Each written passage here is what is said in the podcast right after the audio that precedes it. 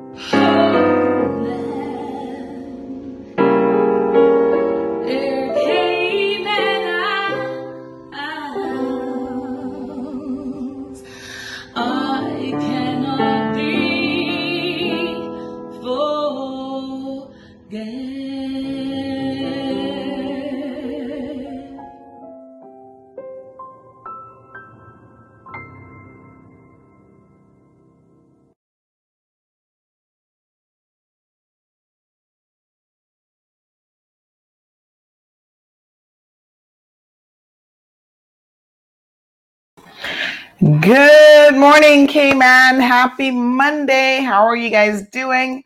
Let's see who's here. Rise and shine. We got a full week ahead of us. We've got a full day ahead of us. Uh, we've got Irvlyn, who is already locked in. Good morning, Irvlyn. Irvlyn is enjoying the rain. She says a very wet Monday. Yes, it is raining out there, folks, because we've got a weather system that has been pretty much stationary over us for the last 24 to 48 hours, and it doesn't look like it wants to move. Good morning, Barbara. Thank you so much for tuning in. Happy Monday to you as well. Good morning, Marshall. What's weather like in North Carolina? Hello, Miss Shirley. How are you? Happy Monday. Happy Monday. Siobhan, buenos dias. Good morning. We have so much ground to cover today. Oh my gosh. What a mess. Um, we're going to be talking a little bit more about this gifting program because, yes, another one has gone bust, which, of course, we could have predicted. Wasn't that hard to tell you that this was going to happen? We told you guys, and nobody would listen. Well, not nobody, but some of you we're going to just stand firm in your position. This is going to make you rich overnight. And you are basically getting something for nothing. A formula that, by the way, never ever works. Ugh. Mm. Now, who else is waking up with a headache because this weather? Me. Oh, this weather's horrible. Um, so yes, it's causing those of us who suffer from sinus issues um, a lot of congestion. I've been doing um, my decongestions. I've got my now I, I, ordered one of these like heat pads that I can put over my eyes that helps with my dry eyes, as well as I just put it on my face to help with any sort of sinus headache. Um, so I'm going to be using that, I'm sure, a little bit more than often over the next couple days. And there's a lot of people, I saw someone post on social media. They were like, is anybody else having like really crazy headaches because of this? And um, I probably think that mine isn't that bad compared to other people. But yes, a lot of people feel like they don't need any weatherman to tell them what the weather is going to be like. Their sinuses do it for them. Uh yeah, so we've got some special guests who should be joining us uh, around 8.30ish yes they're in a different time zone, so I just had to think about that for a second. And uh, they're going to be talking about um, this whole situation with the tanker. So these are folks from Trinidad. They're an environmental group, and hopefully, if all goes well, they should be joining us this morning as well. So everyone keeps asking me, are schools open this morning? Yes, folks, get up and get at them. School is open. Go to school. Yes, go to school. Everyone is like, is school open?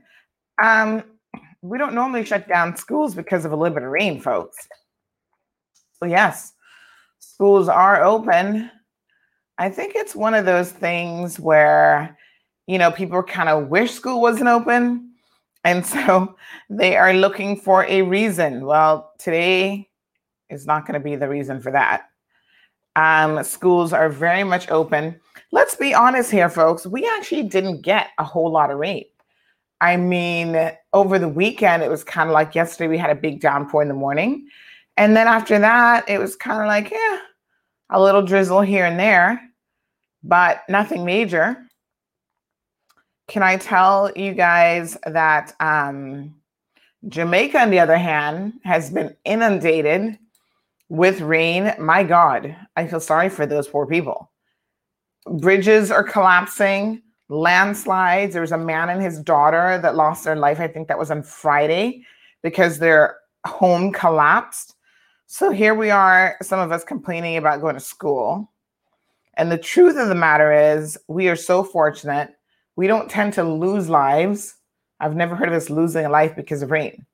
Um, I do know that we get flooding, but we're also very, very flat. So I kind of feel like the flooding uh, rolls off just as quickly. Like there's nowhere to capture it. There's no rivers to, you know, go up a couple inches or a couple feet or whatever.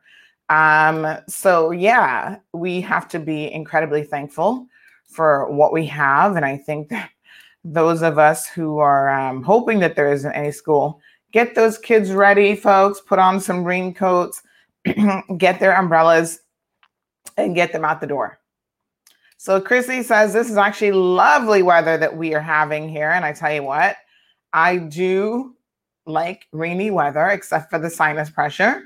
Um, and if you don't have to go outside in it, like you're not someone who has to work outside, eh, what's the big deal about the rainy weather? It's nice weather once you get inside you cozy up. You can crank the AC up a little bit. You don't have to keep it quite as cool because the weather is, um, the temperature is also going to be a little bit on the cooler side as well.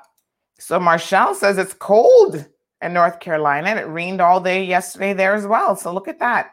We're not the only ones being blessed with some showers uh, over the weekend. So beautiful. We'll have a look at the system here shortly because it has turned into um, Tropical Storm Zeta. And we do have a 4 a.m. update. And of course, during the show, we should get another update as well. So we do have some weather bulletins here, um, severe weather notifications to issue. And most of this is just severe weather. In other words, stay out of the ocean, folks um, you'll be a okay. So we'll go over those in just a second here. So good morning. Flashpoint is joining us. Thank you guys so much for tuning in. I'm just trying to see what else we've got um, by way of uh, weather updates. Congratulations to the National Weather Service. They have actually been stepping up their game with some of their graphics that they are sending out to the media. Good job. Thank you guys so much for that. It makes it a lot easier when we don't have to um, figure out all the text, when we can just read it off of a graphic and perhaps then supplement it with the additional details that you provided. People love pictures and graphics, trust me. Uh, speaking of that, how many of you have started using the audio feature on the website? Remember last week? We talked about the fact that our website now has the option to, I think you guys saw this, but let me just show it to you again. you have the option to click on, first, you click on where it says that little play sign there, listen to this article now. And then when you listen to it, you actually have a choice of if you click on the little globe next to it, you can select different languages. And it gives you six different languages that you can choose from, including English, French, Spanish, Italian, Chinese, and German. So, um, some six major languages in any event. So, check it out if you have not yet had an opportunity to do so. Uh,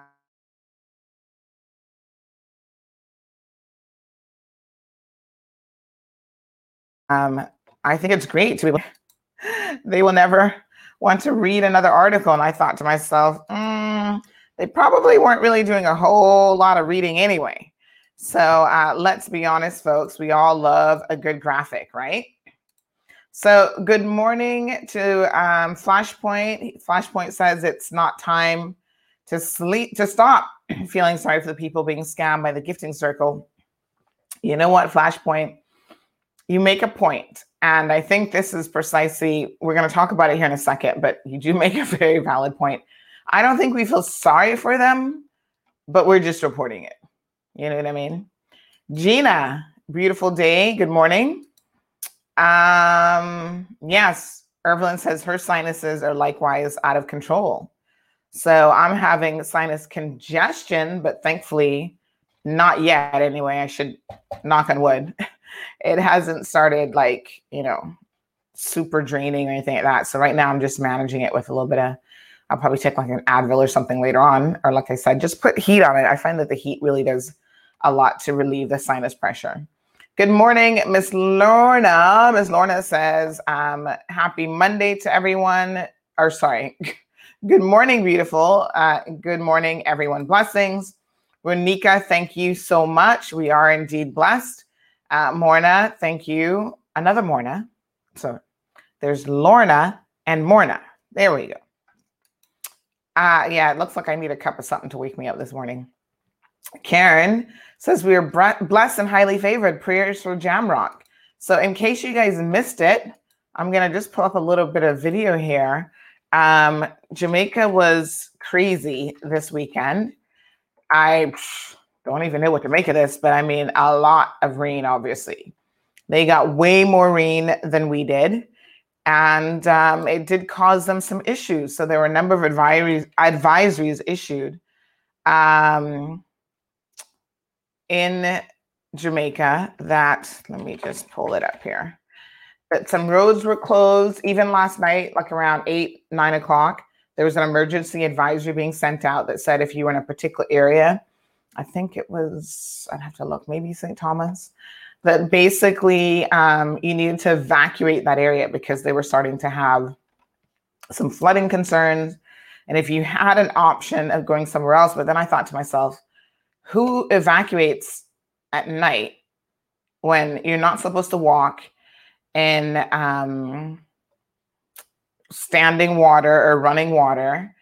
And uh, what's the alternative, really? Where exactly are you evacuating to? You know what I mean? So, a little bit of a challenging situation. I'm not really quite sure how they anticipated that to work, but they were issuing advisories for um, let me just see here, St. Andrew. So they said that the uh, in the vicinity of nine miles in the wider Bull Bay area of St. Andrew, they were asking people to immediately evacuate and seek higher ground, and that they had opened the St. Benedict's Primary School as an emergency shelter. And the poor folks there, their 911 was actually down, which is crazy, um, on top of everything else. But yes, they were definitely being inundated with some unbelievable weather. So give me one second here. I want to show you guys this, um, just in case you missed it.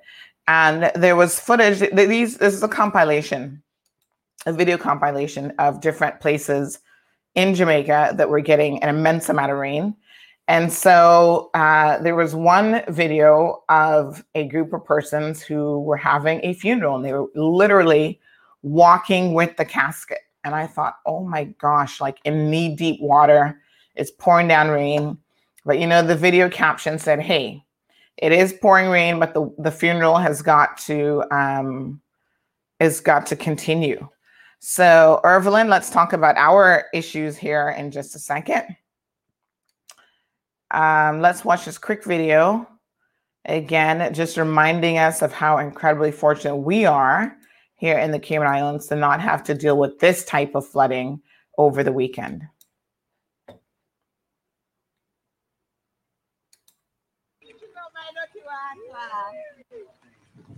This is Fraser's content, Red Pond, West Central St. Catherine. A Joey Rain, Joe, look well and look there. We need drainage. We need drainage. Yeah, we have a little road, yes. We're not, we're not telling a lie. I guess the people them vote for yeah, Dr. Christopher Tufton, Minister of. Yeah, you need to see what going on constituency. West South End, Catching, I read about it. Not even else, I want to know around stuff. Them are hosts, them every one of them. Eh? Yeah, I'm going to show you. Want us to run. Right now, we have more water than food. Yeah, yeah. No, sir. West End, South End, Catching, I read about it. Red card. Yes. It's our way of Jamaica Labour constituency, West Central St. Catherine. Yes. Dr. Christopher Tufton, Minister of Health. We need help and we need help Ronia. Yeah. See them? I straight up show people them out there. Yes. I'm show you. And I only yes so easy. Yes. Keep going, yes. Keep going in the back. Yes. Yes. All right, just no life. I'm, I'm in matter. Yeah. Where is this yeah. time we need you? Yes, you're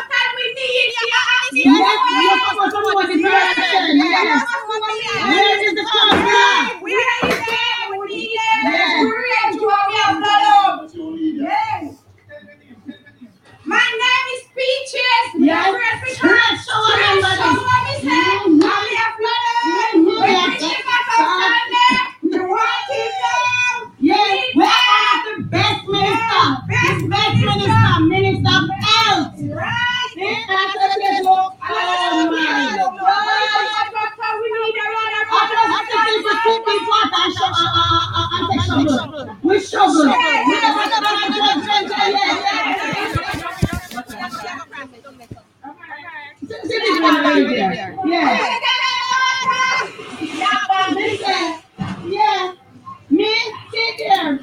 No, sir. Just imagine there's a place around the other side of going. Imagine them living in another room.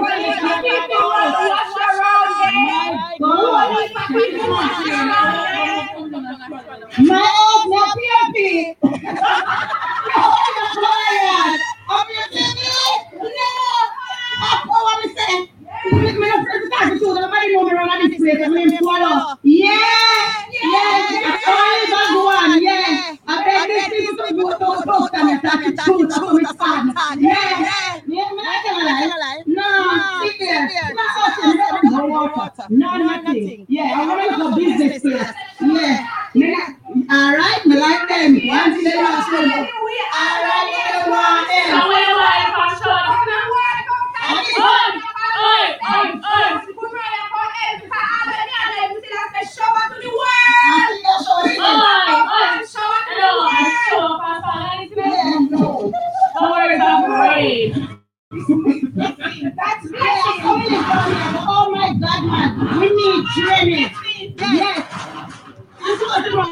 drainage. That's my God, man. We need drainage. Yes. That's what's wrong. I spoke to you before. I tell you that all we need is drainage. One drainage is called drainage more and drainage. Yes, I spoke to you before. You haven't Hey, bro, for that Italian flavor that came out. There's a sniper trainer. Yeah, that's it. And all of this a dilemma when this done, they need work. Slow down, come on, stop, lift up. Yes, yes, man, that's Yes. what I'm I should ask labor and the vote for every time. I'm a also on a long time. Me, I tell them, so if you can't help me fix me also. Yeah, you're supposed to know she that's Yeah. yeah. from peaches. Yeah, Yeah. man, you must know me. Eh? Yeah. Yeah, man, you know them people here. So them attack the truth. I'm attack the truth. Because when I met with you and I spoke the truth, yeah. All we need is road. Good road. Yeah. Good it's a very good community and Good drainage. and so drainage. now you see what is happening. Please come forward. Do what you can do. I don't bias and I'm not talking against people. Them is a straight comrade. Yeah. Yes. So come do what you have to do. Straight comrade. Yeah. Straight labor right. Ah. Straight comrade. There is some straight Ah. labor right. There is Road. labor right to me. And the don't stop a long time. Me call you Christopher Tufton. I'm fan so Mr. Johnson. Me tired to send letter to you. No. Me all stop lift up. See there? We come out to see who we can help, but we just have to try to push away water, make it divert. And we imagine those people on the other side of the community. We can't cross it. Yeah. We cannot cross it. Not even the fisherman can cross it. That me I tell you, it's a tough time. We need around here. If I'm helicopter, you have to take your to come now. Start the things, man. I look for See you. there? You cut it down there, son. Joanne. Where? See there? I want to all lady live down there, son. We have to try to dig out the water out our yard because she's sickly bad and the water flood out over yard, Mr. Tufton. We want you around a Fraser's content. No. See there? Ah, yeah, then get work for do. All who never have work get something to do. Yeah. Sit there. So we just have to pray to God right now. We don't get any more of this right at this moment. But if not, me sorry for some of them. Not even food no there. Me sorry for that. Me side. no. You want charge? Come with it. Not gonna wait. Look. No, me? Say me on the on the iPhone something, mommy. Come with it. Something at us. Say it again. Mommy, come with it. Lord Jesus. Me ask. I'm gonna come and talk and have a quad. Hello. Carry come. He catch you. So I forgot my hour. I don't feel me, my show. Why? Oh, now? On the road. Bumbo clot. Move your umbrella no crack. How the fuck you? Bumpy On the road. Blood clot. See there? Are not even road this is true to blood clot. Over Elcha with that. But I'm going thing with this. This dirtier than Elcha. My car, my car, alright, man. My car, alright.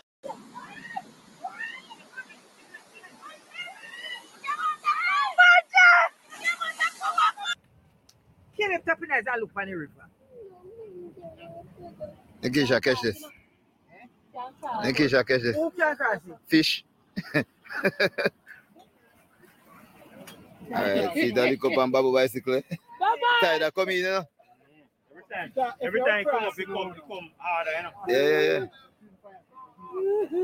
Look at that. Yeah, see me now, then, even. Every time it, it, it, it backs up. Where you see me then? That's a push. You know, I'm going to be able to jump in our So brother, I try cross it and end up stuck in it. He just got fucked. Brother just White. got fucked. White. Wipe it. White. Stuck in it. White. White. He's Wipe it. trying to get out. White. He's getting out. White. He's White. getting out. He's around jobs and income and to bring out a Same dramatized Boba problem Clatty. solving our Same fucking thing. Yes, that is a massive. Same shit. Pull over, pull over, pull over, pull over, pull over. He was still in his Same fucking thing.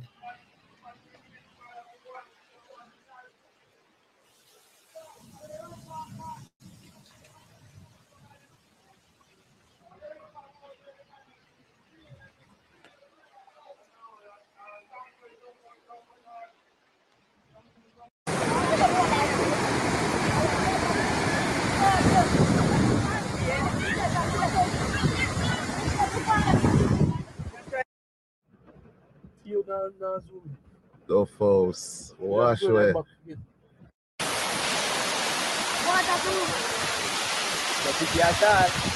Hold them Jigo. wow, cool dog. Almighty God, look there. Great. You're good. Yeah, you try one. Yeah, yeah.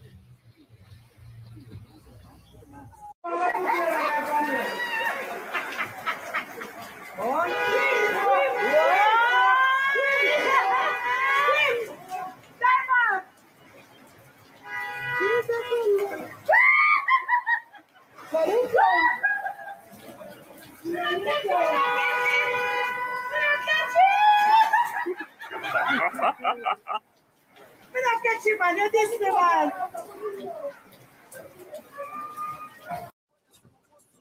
Current situation in Nannyville. Yeah. Current situation in Nannyville. Right now at 1.30. Can't go home. You think I Joe? Mom. You think I Joe? Go back to the right. You think I Joe? But Blood clot. No, banana. The man first a drop off and the woman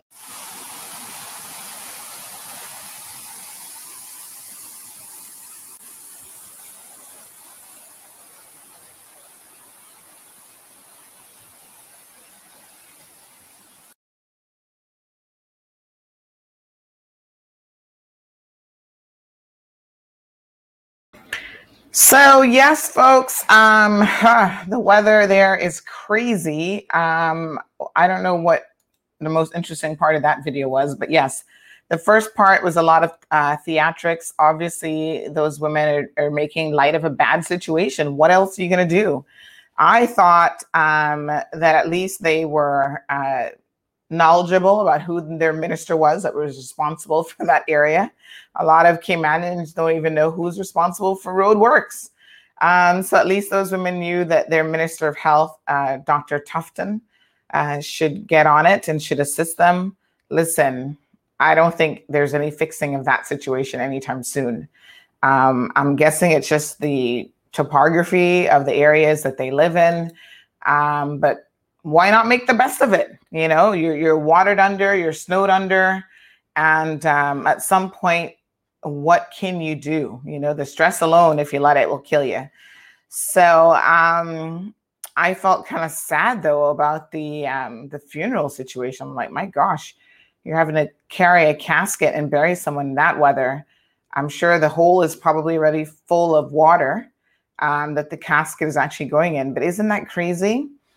The one video clip with the motorbike, whoa, those people are lucky that they didn't get run over in that moment.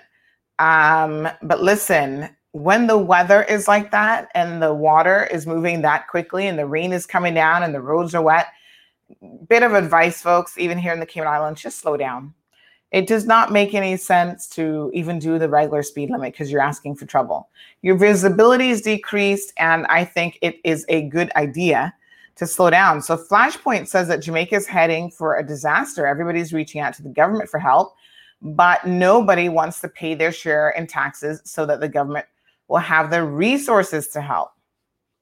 Well, I don't know a whole lot about the finances in Jamaica, but I tell you what, Flashpoint, on uh, Wednesday, when we have Danica here, our regional correspondent, I think she could probably shed some light on this for us in terms of what sort of taxes do they pay in Jamaica and what are they expecting out of that. It seems like it's always the poor people that have to end up feeling like they're paying the most um, in a tax system.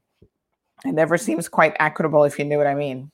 Uh, Marshall says sometimes big countries with rivers and mountains are good, but not in rainy weather. This is what happens in some of those countries, along with landslides. Cayman and other flat islands are blessed.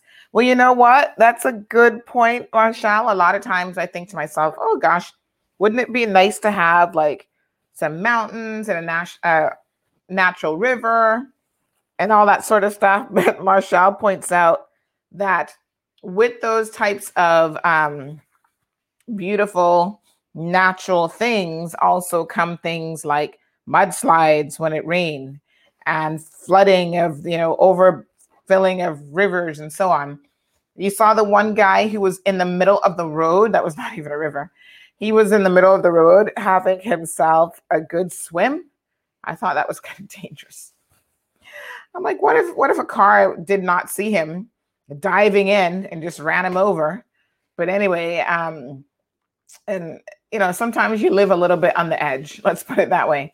So here's where we are as of four o'clock this morning. Um, this storm is just close enough, as you can see on the map, 195 miles west southwest of Grand Cayman, kind of in the same area as Delta, actually, when you look at it. Um, and yes, it's now moving northwest at nine miles per hour. So it was kind of stationary yesterday. Look at this, folks. Wow, Tropical Storm Zeta is well on her way to being a hurricane. She is already at 70 miles per hour. Pressure is 990 millibars. Now, listen, Zeta was just turning into a tropical storm yesterday. So she's picking up some speed and forward movement. We remain under severe weather notification. In other words, we're going to get some flooding from this storm. Um, local heavy showers across the Cayman Islands through Monday night. Flooding of low lying areas may occur. Now, all of Cayman is low lying, folks. I always chuckle when they say this. I'm like, low lying areas. The entire island is low lying. However, there are some areas that are a little bit more prone to flooding than others, such as Randyke Gardens. Somebody was saying yesterday, OMG, that they are um, feeling a bit sorry for those people who live in areas such as Randyke Gardens. But there's so many different areas that flood in Cayman, from Prospect to Randyke to even parts of Industrial Park. So, um, estimated uh, rainfall basically about a half a half an inch up to an inch per day with a maximum, possible maximum of two inches per day. So um, stay tuned for that.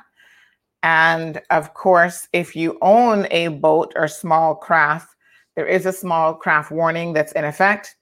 You are advised, folks, not to go out in this in your boat. Um, Zeta is moving northwest and is expected to produce rough seas in and around the Cayman Islands and it is also expected to move over the northern Yucatan Peninsula over the next two days. Pretty much the same path as Delta. You notice last couple storms have been going in that direction. So we're looking at estimated wave heights of four to seven feet. On Monday, that's today, and on Tuesday, of four to six feet, and swells along the west coast of Grand Cayman today of four to six feet. So, in other words, folks, just stay out of the water. That would be the best advice that you could listen to. So we'll receive another, um, I think any minute now, actually. The National Hurricane Center will be giving another update. So we'll just keep an eye on that to see if this storm has um, developed into hurricane during the course of the morning. And uh, yes, I'm just pulling up their feed now. So we'll keep you guys updated. So, what else happened over the weekend? So it was a little bit of a crazy weekend, folks. There was a bar fight at um, the facility. So good morning to you, Miss Sue. Thank you so much for joining us. Um, Miss Corrine is here. Happy rainy Monday. Miss Sue says, need the trucks here now to slow down in this weather. And they're still speeding horribly. Yes, they everybody needs to slow down. Trucks, bicyclists, cars, dogs, pedestrians, everybody slow down. Trust me. Um, so thank you, Leslita, about the general consumption tax. We'll find out a little bit more about that. Larry says it's misty and chilly and rainy in New York as well. It's 49 degrees there. So looks like it's raining all over the place today. Um, Mama Earth is is getting drenched with some probably much needed rain, to be honest. So over the weekend, there was an incident. We woke up on Saturday morning to reports that there had been a stabbing. Now, that story took us a little minute to flush out. I got to be honest with you. There were so many persons um, who had some information, but the location was up in the air. So, first we heard, oh, it was Station Bar. Then we heard, nope, it was Everglow. Then it was Dump Bar. Then it was um, uh, Cotton Club. It was like all over the, the map in terms of the location. But we were able to confirm the details from a reliable source early on in terms of yes, there was an incident. Um, it sounds like it was some kind of bar brawl that involved uh, five men from Honduras. And um, they got into a fight. I understand that s- at least one of the men was actually attempting to part the fight, which is never a good idea. Like, honestly, you see four men fighting, stay out of it. Trust me when I tell you, it makes no sense to get in the middle of that mixture. And he was one of the ones that ended up getting stabbed. So, reports are that two people got stabbed. One got stabbed in the face, and one got stabbed in the chest. And um, one person, I think the guy who got stabbed in the face, it must not have been that serious because he was released. He was treated and released from the hospital. And then the other guy who got stabbed um, was still receiving some treatment and he was in stable condition. So, um, you know, sometimes you just gotta see people fighting and be like, this ain't me, this ain't my fight. Get out of Dodge as quickly as possible. So CC says, no, sir. Yes, sir. Um, so four persons were injured as a result of the altercation, four out of the five, imagine. And uh, they attended the Cayman Islands Hospital. Three of these persons have since been discharged, and one who sustained the stab wound to his chest during the incident remains in the hospital in serious but stable condition.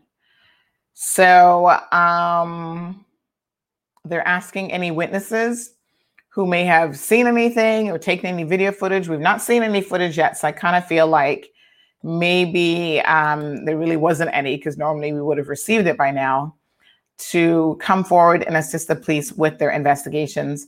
The no one had been arrested as of um, yesterday, so I think they're still trying to determine exactly what happened, really. But yes, Crystal, what a hot mess. Uh, they need to definitely take a chill. And so it was determined in the end to be Everglow Bar. And a lot of people confused by that because there's an Everglow Bar in Bodden Town. But apparently, the same owner of that Everglow Bar has now taken over what most people know as Dump Road Bar on Seymour Drive, or AKA Dump Road. And um, he has an Everglow Bar Part Two, I guess. Same name, same owner, and um, what a hot mess over the weekend. So, yes, that was a bar brawl that did not end well for the persons involved in that. Uh, Louis is saying that it's actually raining in Detroit as well, and it's chilly 43 degrees. Whew. Now, that'll make your bones chilled. Um, so, that was the major incident I think that happened over the weekend. Otherwise, the weekend appears to have been relatively quiet. There was, I think, one accident over the weekend as well on Saturday morning where a truck ran into the bushes that we heard about. We don't get every single accident, but I feel like we do get the majority of them because as people see them, uh, they certainly send that information in and make it available to us. So let me just see um, what else is going on here. So we were going to talk a little bit of politics today, but you know what? Given that we have some guests joining the show, we're probably not going to have a lot of time to get into that. I do want to spend some time talking about how politicians flip flop. They're like fish in the river that we just saw in Jamaica. They are constantly flip flopping on their position. Um, and then, ironically enough, they like to call it other people for flip flopping. So maybe tomorrow morning we'll discuss all of that. So Ramsey says, uh, Good morning, Sandra. These people can't handle their liquor and they love drinking it. Plus, they're illiterate and ignorant. well, there's probably a lot of truth to that statement, my friends. Um, but you know, liquor is often a bad ingredient for a lot of people. Um, it gets mixed in with people who shouldn't be drinking none at all, or people who have had one too many, and they're angry people, and the liquor brings it out even more. And um, yeah, you know, I think that um, it's it's crazy to say the least. It is definitely crazy. So we shall see uh, what happens in that situation, who's going to be charged, how it's going to flush out. Um, but yes, it's it's. Uh, listen, get you a glass of wine, get your bottle of whatever it is is your favorite beverage, chill at home with a few people that you know and trust, and that you're unlikely to get into altercations with. Although sometimes the home parties still turn a little bit crazy as well. They get turned up because um, like ramsey said people just don't know how to handle their liquor. They really um, overindulge and then all sorts of things end up happening as a result. So crazy crazy crazy folks. All right so we are expecting some guests this morning to talk about this tanker. So we'll give them a little bit of time to join us. Um, an hour ago this is the latest hurricane details now on uh, Zeta. So, an hour ago, um, hurricane warnings are continuing to be issued for the Yucatan Peninsula from Tulum to Cozumel and Dzilam. I don't even know where that is in the Yucatan Peninsula, but I guess if you live in that area, you will know exactly where that is. Um, hurricane conditions are expected there by late today, and a dangerous storm surge uh, will rise water levels, will raise water levels, my apologies, by as much as one to three feet. Whoa. It's not looking too good, folks. Um, above normal tide levels along the immediate coast in the hurricane warning area, near to and to the north of where the center makes landfall in the Yucatan. So the Yucatan's going to get it again. A tropical storm warning continues for Pinar del Rio, Cuba, and from Mexico, from the south um, of Tulum to Punta Allen, and from west to Dzilam to Progreso. I don't know much about Mexico, but there you go. Uh, tropical storm conditions are expected within the tropical storm warning area of Mexico by late today and could occur in the warning area of western Cuba beginning later today as well. So, as of 8 a.m. Uh, this morning, the center of Tropical Storm Zeta was located, which would be 7 a.m. for us, was located over the northwestern Caribbean Sea, about 175 miles southeast of Cozumel, Mexico. Zeta is moving towards the northwest near mile, nine miles per hour with a northwestward motion uh, that's expected to increase in forward speed over the next day or so followed by, a, by a turn towards the north on Tuesday night. Faster northward to north northeastward motion is expected or forecasted for Wednesday. And on the forecast track, the center of Zeta will move near or over the northern Yucatan Peninsula later today or tonight. And then it moves back over the southern Gulf of Mexico on Tuesday and approaches the northern northern Gulf um, coast on Wednesday. So it's like almost the same path as the last storm, and maybe even the one before that. So um, the National Hurricane Center they sent in their hurricane aircraft, maximum sustained winds of about 70 miles per hour with higher gusts Tropical storm force winds extend outward up to 115 miles from the center, and strengthening is forecasted to take place. And she is expected, I guess Zeta is a she. I don't know how the Greek alphabet works in terms of male and female, but Zeta is expected to become a hurricane later this morning with additional strengthening before moving over the Yucatan Peninsula. They can expect rainfall totals of four to eight inches with local amounts of 12 inches, folks, possible through Tuesday. along uh, eastward, northeast of Zeta's track. So they mention across the Yucatan Peninsula, the Cayman Islands, and central to Western Cuba. Mm, mm, mm. Storm surge, rainfall, wind impacts from Louisiana to the Florida Panhandle. And residents of those areas should monitor the progress of Zeta and continue to watch all updates. So, all I can tell you is she kind of developed very, very near to us.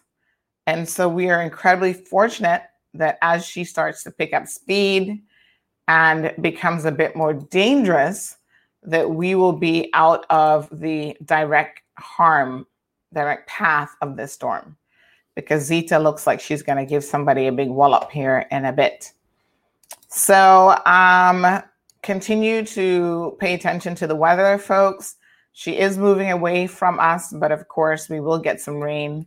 And uh, this is the latest projected map and traction of Zeta. Let me just pull this up here. So this is what we're looking at here, good folks. Look at us. We're the little dots right there. You see the two little dots right below Cuba on the outskirts of the storm to the right? That's us. We're on the map, folks.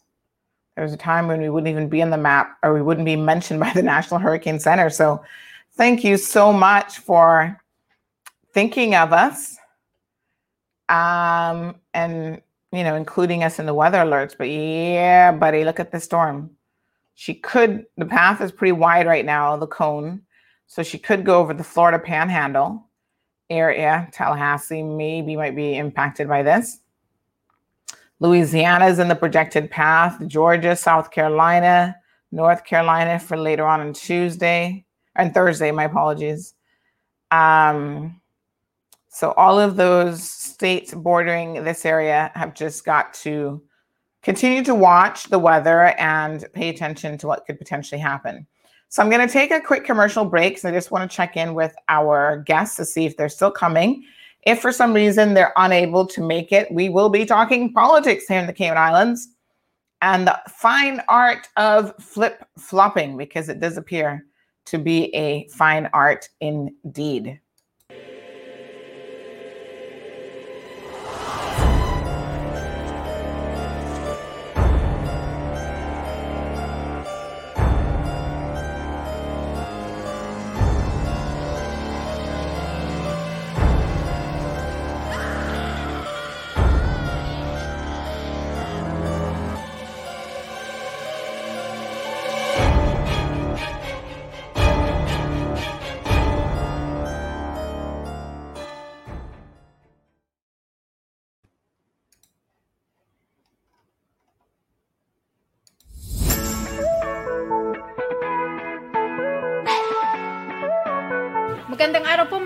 Kababayan, Joy Anglin po. Nabili na po ba ninyo ang dish pack ng Miracle Brokers?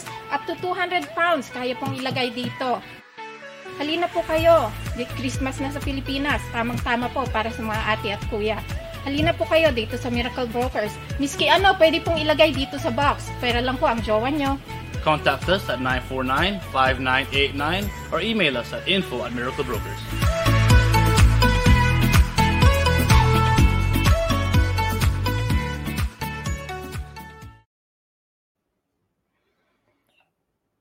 All right, folks. So we are still waiting um, for our guests to just confirm. Uh, they did confirm yesterday, so hopefully they'll be able to um, join us. So in the meantime, I've got people messaging saying, "Hey, let's talk about this Ponzi scheme." Lord have mercy. By the way, there's another story um, that we're awaiting some information from the police. So there will be another story of another failed Ponzi scheme. And listen I'm not necessarily sympathetic towards the persons who are involved in this. So that is not why it's newsworthy or why we are reporting it.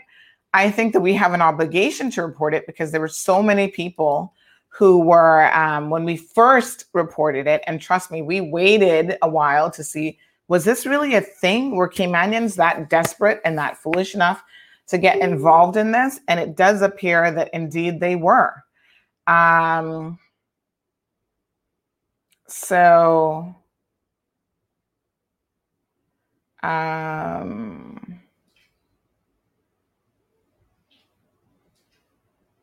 yeah, so um for sure, you know, we are um not surprised at the outcome of the situation.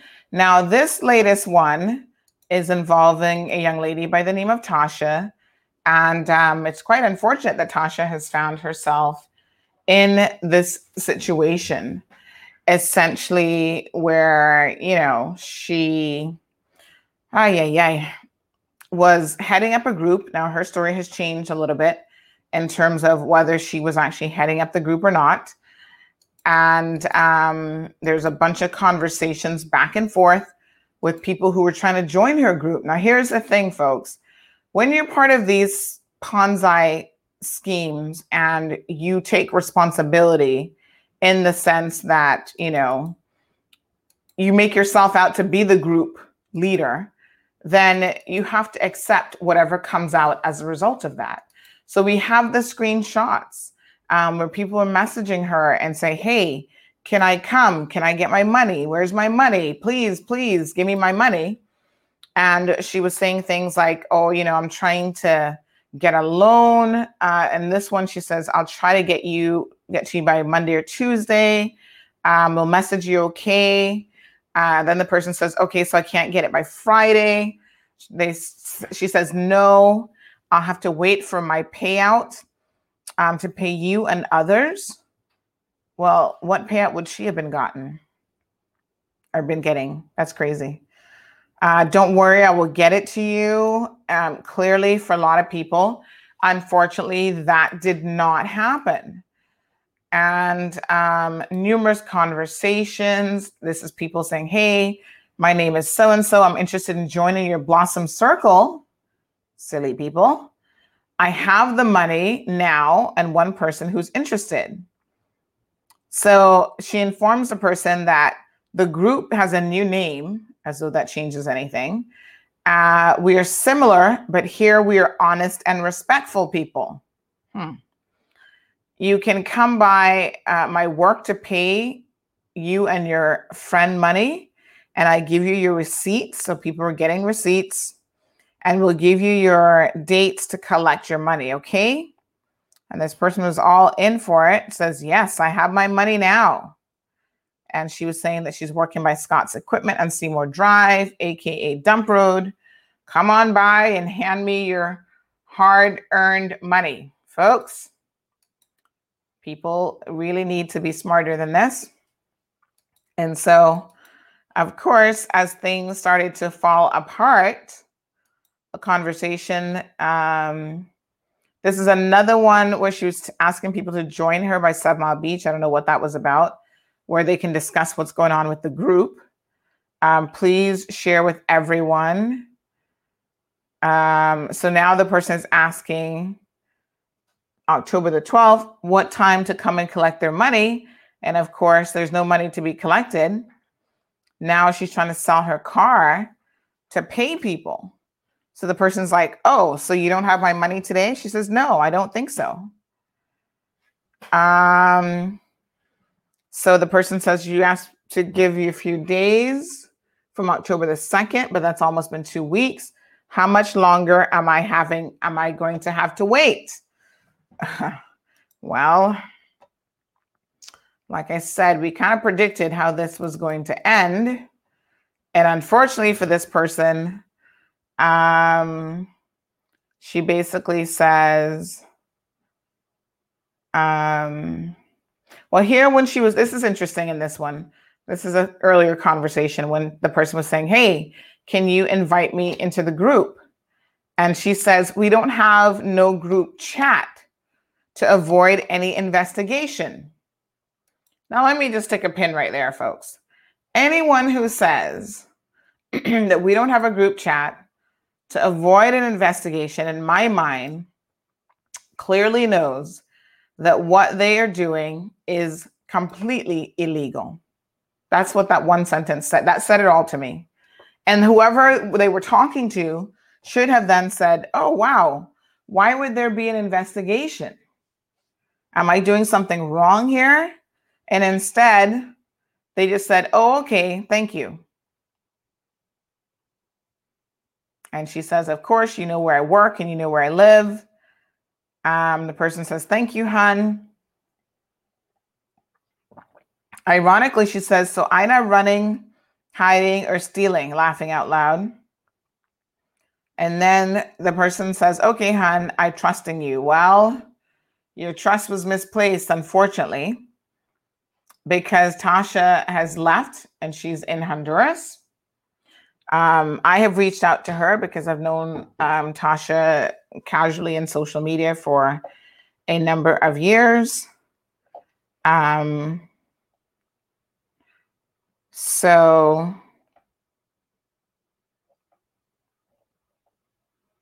let me just um, try to organize my guests here.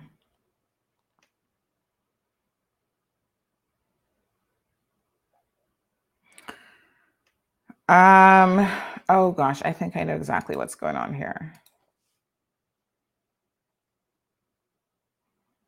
Okay. Yeah, so um unfortunately, Tasha uh it did not end well for Tasha. She has since left the jurisdiction. She's gone back to Honduras. And of course, people are upset. They're like, you know, we didn't get our money what's going on, blah, blah, blah. But as you all know, this was a sham from the word go, and you were never going to get your money. At some point, somebody was going to lose. The only question is who was it going to be? Was it going to be you or your friends that you recruited into the group or somebody else? This was a losing game, folks. There was absolutely no way to win this one. Good morning, Andy. Um, so Tasha has left and gone to Honduras on a boat. So despite her assertions that she wasn't running or leaving or going anywhere, she has left and she has actually shared with us that um, you know she had to leave to go to Honduras because of health and because of all the threats. So people were actually threatening her over this gifting circle money and they wanted their money back. And it's unfortunate that it has come to that. But I think for the most part, most of the groups have now fallen apart. If you're still in a group, folks, and you're one of the lucky ones to have um, not had it fall apart as yet, good luck, because I dare say that you're fortunate. It's only a matter of time, really. So I see that our guests are ready to join the program. So let us give them a warm um, Caymanian welcome. Um, we're supposed to have, let me just have a quick look at our messages here. Yes, we're supposed to have Gary uh, Aboud. I'm assuming that's how you pronounce that, Gary. Good Gary Aboud, that's fine. And welcome to the Cold Hard Truth here in the Cayman Islands. How are you? Nice to be here with you and hope everything's good up there. Yes, we're just getting a little bit of rain, but it hasn't been too bad. So thank you so much, um, Gary, for joining us. Um, now, Gary is the corporate secretary for a group called Fishermen and Friends um, of the Sea, FFOS. And this is a, NGO, a non governmental organization. So, Gary, can you tell us a little bit about your organization and what it is that you guys do there? Well, h- how long do I have? Um, we're good and for at least an hour, so we got plenty of time. Okay, well, what we uh, we started as a a group defending um, fishermen on the north coast of Trinidad, where we, there was regulations put in place in '89 to limit the shrimp trawling because shrimp trawling has been likened to dynamite fishing in terms of sustainability by the World Resources Institute, and because of a lack of enforcement of the regulations we we mobilized about at that time it was myself and a couple of other older guys um, we we mobilized uh, demonstrations and we started as a group that was primarily concerned about shrimp trawling but over the past 23 plus years we've evolved into um, a sustainable development um, group that monitors and tracks several things. For instance new developments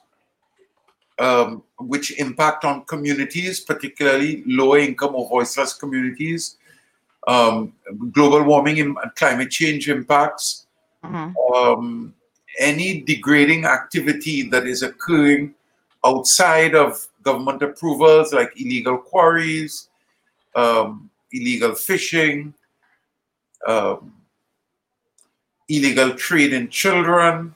Mm-hmm. For body parts. I mean, there, there are so many issues. Um, Our group considers the environment to be a human uh, issue, not just a butterfly issue. So we're a little bit different to most of the other civil society groups who focus on strictly ecological issues. We we have a strong human concern.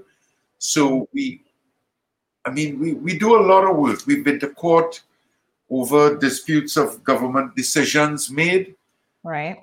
something like almost 30 times. And here in this part of the world, we still we are one of the three countries in the Commonwealth who still subscribe to the Privy Council in England as the highest court. Mm-hmm. So we've been there. I mean, one of our one of our matters took 11 years, but it was where the government the government decided that they wanted to charge a polluter pay permit for people who pollute water, which is a good thing because if you are discharging waste into the water, there's an environmental cost.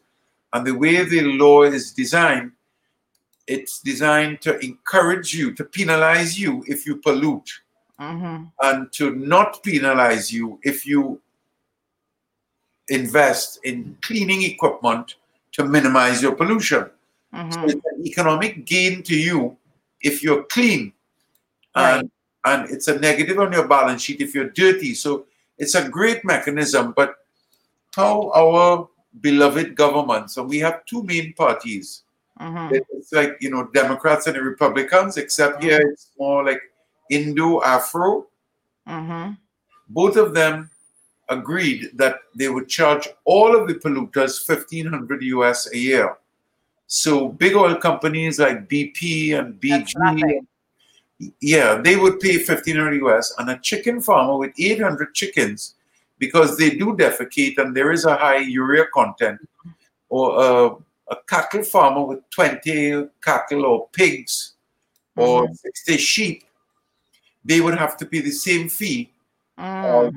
as the largest petrochemical companies who have also so so we took that to court and we won all the way at the privy council Wow. we won the lower court but the appeal court very interestingly um, i mean it says a lot about the judiciary in particular that our appeal court turned us down but that's that's some of the things that we do so yeah um, i'm trying to get the other guys here to come and show themselves to you Yes, no problem. come christopher It seems that they're a little bit shy. Good morning. Morning, morning. How are you? I'm fine. Good. Um, so we're so glad actually to be having this discussion with you guys this morning because here in the Cayman Islands, I feel like our environmental movements are still in their infancy. So unfortunately, um, we're just getting started, and it's been the younger folks in this jurisdiction, I think, by and large, who have set up some of our groups for a cleaner Cayman. And I just wanted to share with you because you know a lot of persons think that here in the Cayman Islands that we have um, such a pristine environment, but look at the garbage that recently was picked up on our shoreline. And this is a regular occurrence. Like you could go every single weekend.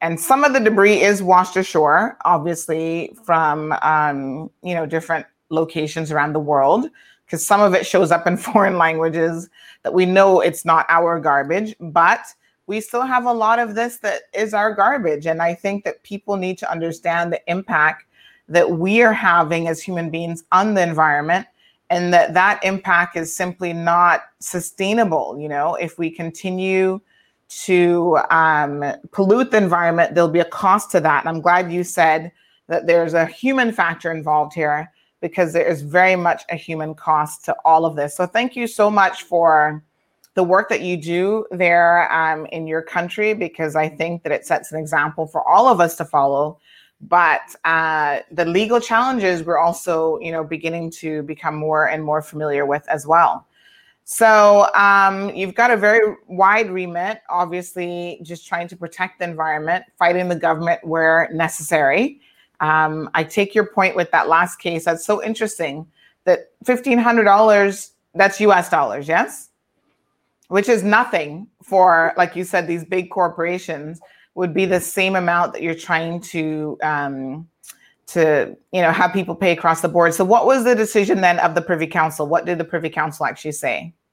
Well, it, it determined what is called the polluter pay principle, which is Mhm. now um, defined in law, and it will help the Commonwealth move its um, jurisprudence ahead. A, a lot of our cases have, have done that. So the polluter pay principle is a sliding scale um, that basically means the more you pollute, the more you pay, and, and it must Right. be measured. But uh, Sandy, if, if we could re- respond to those images that you showed there, Sure. um, what what I, what I, what I would like to say is that part of the problem in the Caribbean Sea Mm-hmm.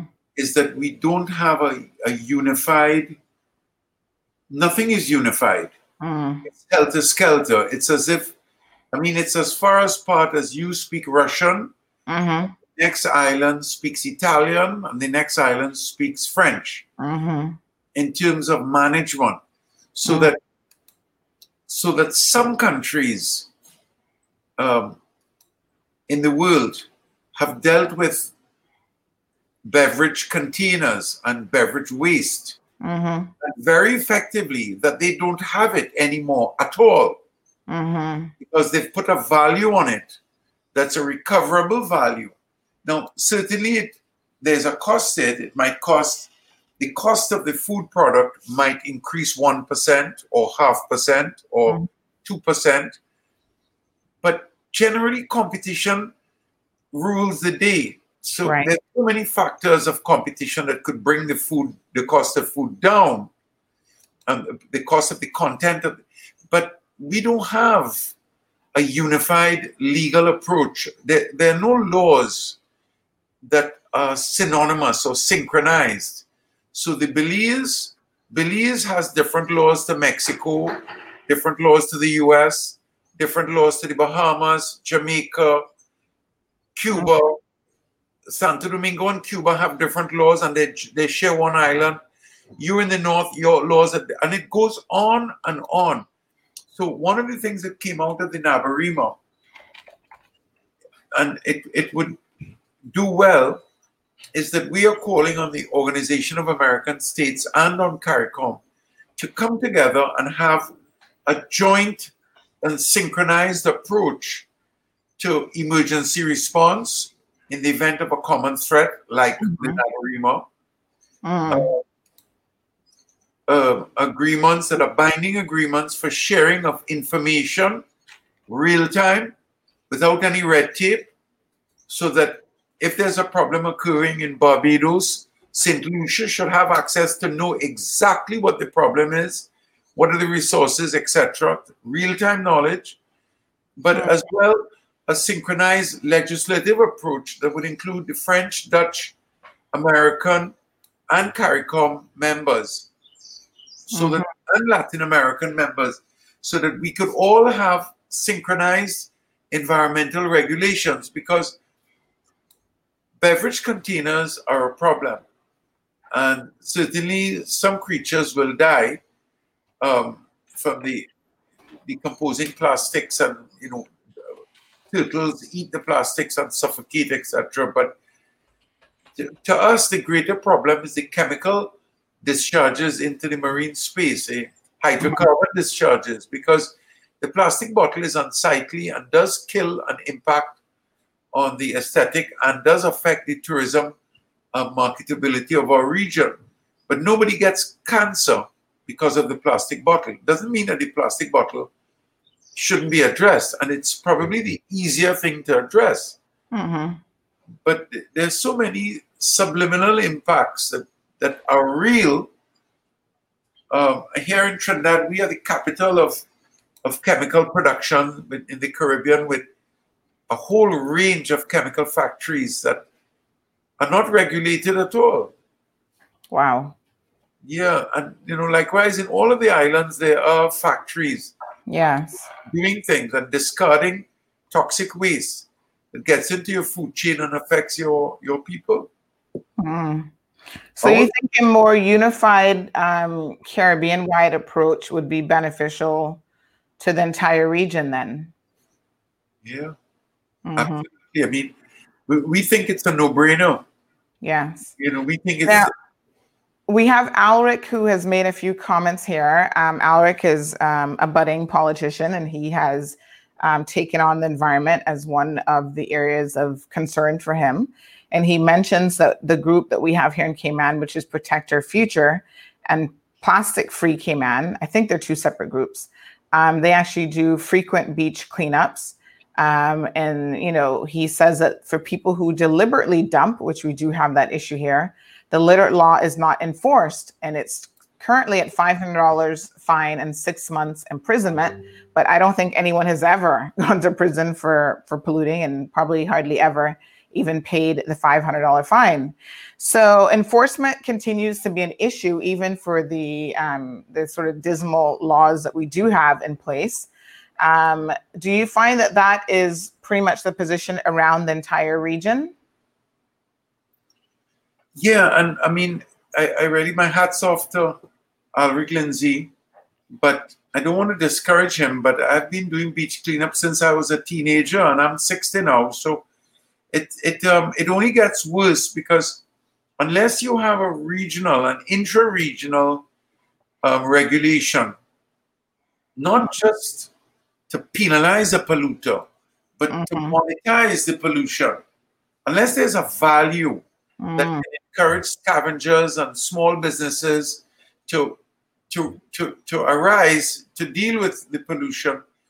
If you clean up your pollution in Cayman, you're going to be receiving the Bahamian or Jamaican or Santo Domingan or Cuban, and it's all. I mean, as you say, many languages. Mm-hmm. I'm sure you get some Trinidadian, although most of our pollution goes down towards where the Nabarima is. It goes down towards Venezuela. It goes out on the north coast, and then it goes up towards Central America. But I've spoken to people in Belize who are all the way at the top of Central America, and they've told me they've seen plastic bottles that emanate from Trinidad. So, you know, it's it's um it's intra-regional. So it's not just charging a polluter for throwing a bottle on the beach. Right. And I mean, last year we conducted a, a, a beach cleanup. We got like 1,200 bags of garbage. Wow. You can imagine it's like mountains of plastic. But two weeks later, like you say, uh, Sandra, two weeks later, it was back again. So it's, it's demoralizing. Wow. Yeah, I mean, we, we only want to think about it once a year when we do Earth Day cleanups, and then we kind of forget about it, um, which is interesting. You know, I've done a little bit of my own personal research about this whole concept of recycling. And um, in fact, there is a train of thought that um, the issue that we're and how we're trying to attack it at the end of the cycle of a product with recycling, repurposing, or whatever, doesn't actually work very well. That what we need to do is at the beginning of how we consume and use products and the wastefulness with which a lot of us engage in the product use. Uh, there was even a, a recent special about um, Amazon and what Amazon does with your products when you return them.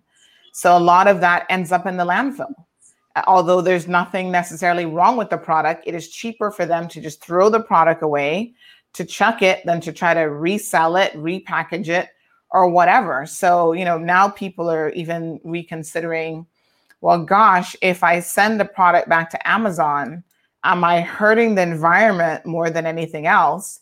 And, you know, is that really the approach to take? So I know that's a whole other slightly different conversation for sure. But I think that it's one when we start to talk about the environment, we need to look at it as a complete life cycle of a product. So it's not just about the beach cleanup, the picking up of trash. It's about how does it get there to begin with?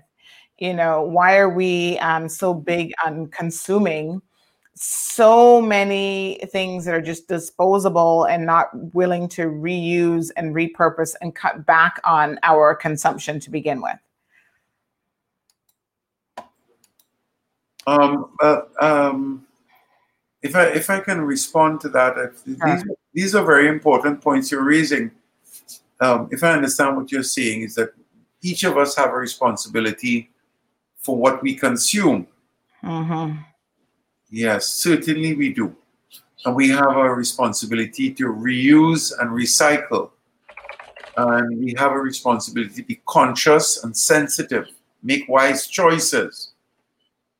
And Sandra, I'm involved in this business of the environment protection since I was a pre-teenager, and now I'm as old as the sky. And all of these ideas, these are very idealistic and promote consciousness. And certainly, there are pockets of us in the world that are conscious, but it hasn't worked.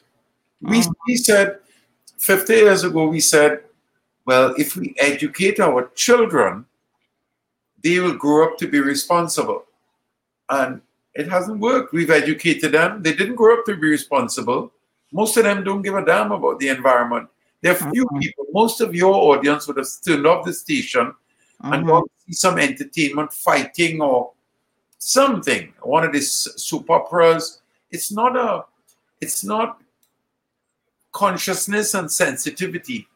Unless mm-hmm. we're talking about um, child labor or, or or brutality against women.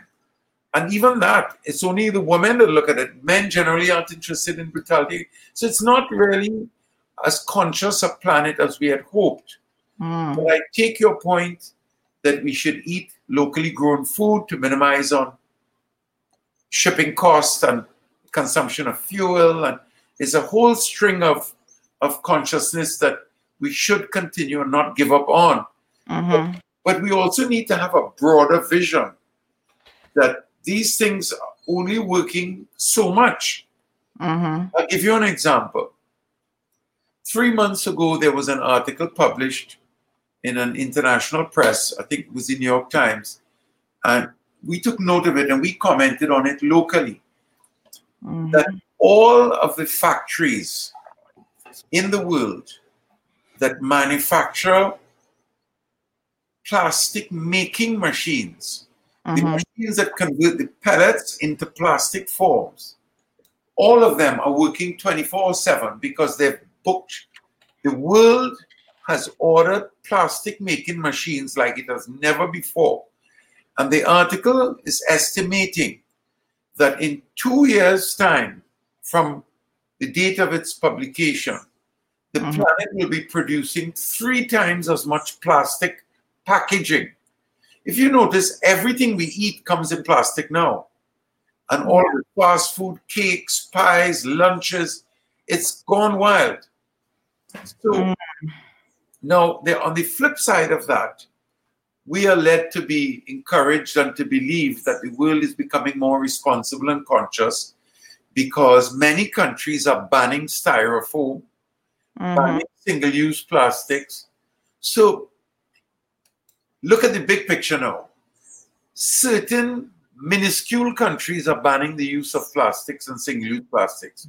Mm-hmm. But Plastic production is set to triple in two years. It's not working.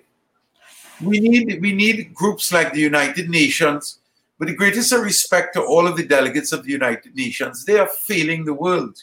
Mm-hmm. They, you know, they they've helped us in terms of child labor, in terms of the right of women not to be mutilated, and all of it. A lot of human issues they've raised consciousness on. Mm-hmm. But have they really helped us sufficiently on critical issues of climate change, on critical mm-hmm. issues of a synchronization of, of global environmental standards and policies, laws and regulations, and, and overseeing an independent overseeing entity to ensure that UN compliant nations are monitored and are rated. There's no penalty mm-hmm. every UN convention, if you go and study the conventions, everyone At the end, it says that the home nation is entitled not to, even though you're a signatory, there's an escape latch that, based on local conditions, you don't have to implement. Wow. So, so where where are we going? Where are we Yeah. going? When I mean, you look like about maybe thirty now. When you are sixty, what what what? I mean, I've I've spent thirty years in this field, and it's embarrassing. I mean, Mhm. these guys are. Alex is a Alex is a lawyer. Mhm. Alex Ramdas. Show them your pretty face now. This is Alex Ramdas. Hi, morning, Alex. He's an attorney that also has a, a first degree. And Okay. Christopher, Christopher has a degree. Lisa has two degrees and she's studying law now. So Okay. they, I mean, I, I do my best to not to discourage them, but unless we are able to have a game changing approach, it's important that we recognize, not rest on our laurels, and recognize the colossal failure of the environmental, the global environmental movement. Mhm. Even though you have a lot of good work and a lot of progress in small areas, Mhm. we progress 3% here and we digress 15% here. So, I mean, no one wants to be discouraged, and people say, Oh, you're so negative. Well, we need to be realistic. Either the ship is going down Mhm. and we can come up with something to save the ship, but we can't continue to lie to ourselves and to the world that we're succeeding. Just look at those pictures of your beaches. Yes. I mean, in Trinidad, we wrote what is called the Beverage Containers Bill.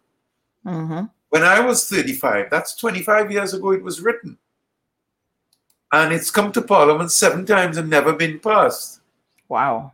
Because the politicians stand to earn more from not passing it, from going to cocktail parties and getting campaign financing from the Mhm. beverage producers. Beverage producers is, is a big sector of our economy, making soft drinks and pop and all of the things to poison our children. Mm. Yeah. So, you know. Wow. Well, I tell you what, I mean, this is very interesting because there was a recent um, article in NPR. I'll share the link in the discussion area with their viewers, but have a look at this mountain of trash. And the title of this article um, was Plastic Wars How Industry Spent Millions Selling Recycling to Only Sell More Plastic. The exact point that um, you're making here was the subject of an NPR investigative report um, just in March of this year. So I'm going to share this here for the benefit of our um, viewers so that they can go back to this. But isn't this an amazing image? Um, again, you know, we're trying to talk about the um, benefits of recycling, but the truth of the matter is, as you said, Yeah. uh, plastic production is up.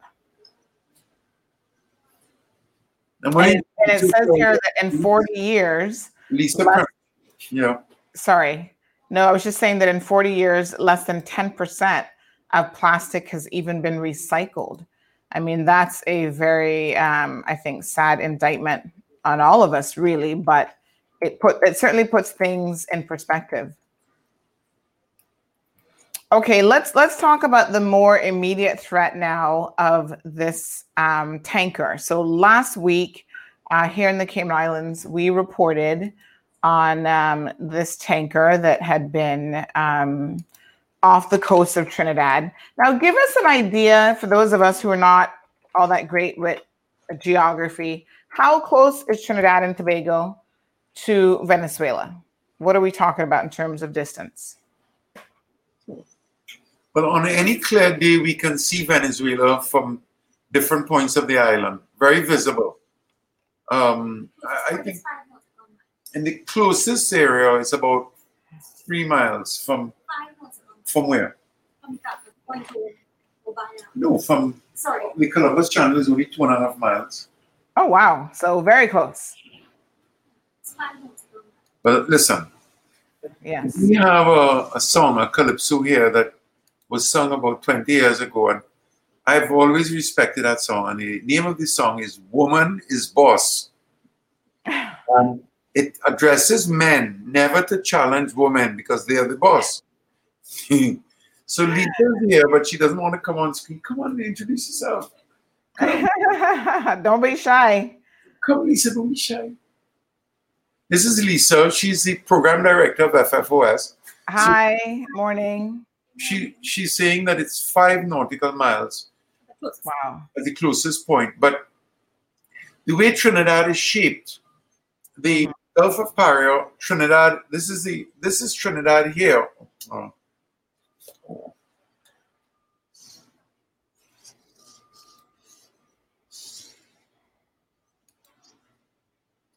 I wish I could have drawn it for you, but um, you can you can see this. This is Trinidad here, Mhm. here, and this part here is the Gulf of Paria.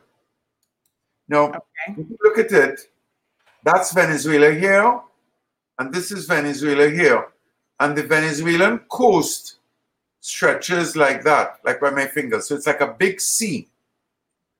So the Nabarima, our boundary between Trinidad and Venezuela is like that. That's the boundary. And the Nabarima is somewhere about here.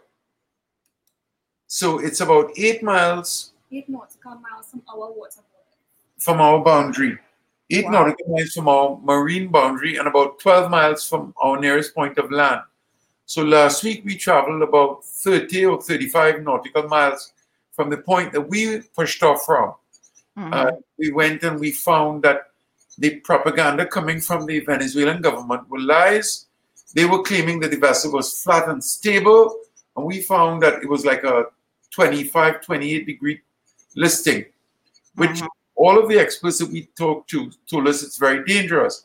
And then miraculously, in for 96 hours, they mm-hmm. claim that they pumped out all of the millions of gallons of water that was causing this thousand foot long ship to lean.